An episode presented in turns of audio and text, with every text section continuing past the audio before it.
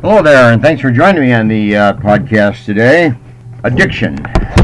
In recent years, we've developed a new addiction. Now, there are about 10 to 12 recognized addictions. Obviously, alcohol, marijuana, various illegal drugs of various kinds, shopping, overeating, and on and on it goes, gambling and so on. But now we look at a different addiction. Some don't even want to call it addiction. They just, they just want to call it an overuse. There's a difference between overuse and addiction. Overuse, you can stop. You can just automatically bring it to a conclusion or use it rarely. But an addiction, to stop is tough. To change the pattern is an enormous undertaking and requires an enormous cadre of techniques and methods and people and systems to bring that behavior under control. So I prefer the term addiction. I'm referring to technology, the technology that kids today involve themselves with unendingly. Parents as well. All kinds of older people enjoy various forms of technology and have become addicted. Someone has said that addiction is a behavior that causes a problem, which is drug use or overeating or gambling. And they've gone on to say the continued practice of that behavior is addictive if it is done despite the negative consequences that it creates. So, a behavior pattern is a very strong way to live a life where there is dissatisfaction and where there is incompleteness and where there's a disconnect and where there's a lack of friendliness with other people. Now, technology fits the addiction model this way. Let me give you a couple examples, okay? Here's a college student, plays video games nearly all day and all night, skips classes to sleep in the morning, fails classes, and loses a scholarship or the potential to get a scholarship. Here's an example of a high school student, plays video games immediately after school until bedtime yet no rules in the home. So bedtime, maybe 3 o'clock in the morning. Tired in school due to lack of sleep. Fails classes. Loses academic standing and loses his participation ability or potential in sports. Here's an elementary school addicted student. Plays video games and watches YouTube after school and all weekend.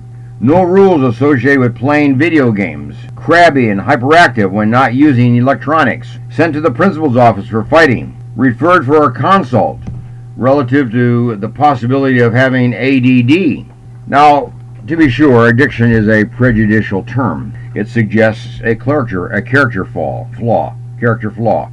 It indicates that you one person can't change a behavior pattern unless the person hits rock bottom and has frequent relapse, which suggests that perhaps the person doesn't even want to change or cannot change.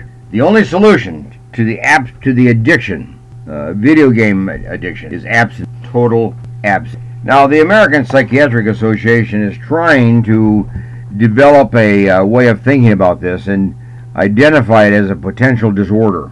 They are proposing the term Internet Gaming Disorder. Internet Gaming Disorder. It's a condition that they're trying to study further and do research and see if we can find the parameters of uh, gaming as a behavior that falls into the classification of addiction. So far, we've considered many factors of addiction as it relates to gaming. Okay, here are some of the symptoms preoccupation with gaming, withdrawal symptoms when gaming is taken away or is not even available or not possible. Withdrawal symptoms are sadness, anxiety, irritability, anger, frustration, conflict, and so on. Thirdly, tolerance the need to spend more and more time gaming to satisfy the urge. That's what tolerance is. It takes more gaming, it takes more of the drug, it takes more of the arousal to meet a need, to satisfy an urge. Here's another symptom the inability to reduce playing, unsuccessful attempts at quitting. That's what that's some of the symptoms of gaming. Here are a few more. Giving up on other activities, the loss of interest in other activities that they've enjoyed before, a person has enjoyed before, due to gaming. Rather than to for a child to play outside, sit inside and game. Rather than socialize, isolate and game, and so on. Here's another symptom. Gaining or uh, gaming is continued despite problems that it creates. Here's another symptom. The person who games attempts to deceive family members and others about the amount of time they spend gaming. Here's another symptom. To choose gaming as a way to relieve a negative mood, such as depression or hopelessness or guilt or shame. Here's another symptom. The risk involved. Having jeopardized or lost a job or relationship due to gaming. In other words, yeah, they put themselves at risk even in their own occupation or in their own uh, job uh, situation. You can include marriage in that. To puts the marriage at risk, and despite the risk, to continue to game. These are symptoms of the addiction of gaming. Now, there are some people who try to say this it's not a drug, it's not common, it's not a mental illness, it's not caused by the technology, it's not uniquely addictive, it does not lead to suicide. Therefore, it's not an addiction. Well, that's not true. Those arguments are just are not true not it's not a drug, but it has a drug effect. It creates a state of arousal, and when one is not gaining uh, gaming, it creates a state of loss, a state of absence, a state of need, a desire for the drug or the video game or whatever it is. So it's not a drug, but it acts as a drug, creates a high. The absence of it creates a downer, a depression. Well, it is common. Some people say it's not very common. Well, that's true. A lot of people don't game, but those that do do it excessively. And for that population, it's addiction. Some say it's not mental illness. Well, that may be true. It may not be a mental, but it may lead to a major behavioral or emotional or cognitive disorder. Some say it's not caused by the technology. Well, that's true.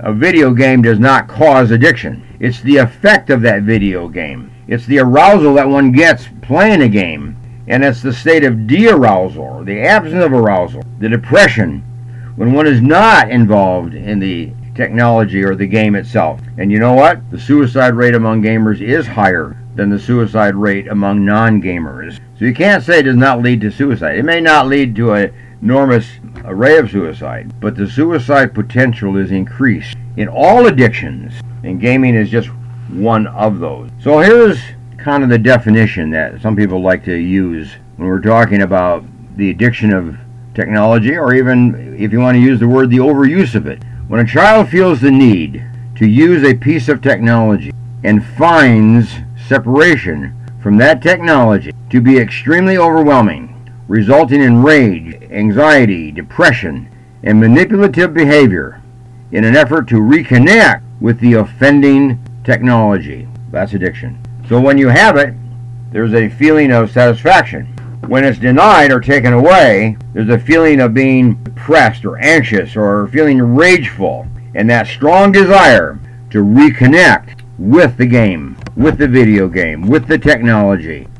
And we'll do anything and everything to reconnect. It's an obsession. It's an obsession. So just remember, technology can be addictive. Technology is addictive. Technology sets the stage for addiction. And the addiction is this I need more and more of it. I seek out more and more ways to get it. I feel depressed and anxious and nervous and mad and rageful if I don't have it, if I can't get it, if I can't use it. My life revolves around of getting technology to use and trying to prevent ways for the technology to be taken from me, being denied.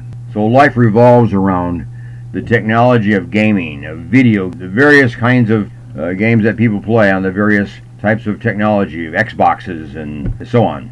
So remember, we're in the world of addiction when we look at technology, when we let our kids unend- unendingly play with their technology. Parent, to turn the other way, you're contributing to addiction. To be tolerant, you're contributing to addiction. To join in, you're facilitating addiction. To excuse it, you're facilitating addiction. So, parent, you play a role. Control it right from the very beginning of early ages because addiction is a progressive disorder. a progressive disease. It starts with a little bit of a need and a desire and fun and play, and it gradually increases to the point where one has to have the technology available and has to have two and four and six and eight and ten and twelve and sixteen hours of technology playtime. That's addiction. The same way that one is addicted to alcohol or to marijuana or to cocaine or to methamphetamines or whatever it might be. So, there you are. Thanks for joining me. And uh, I wrote a book, Doctor Teach Me to Parent.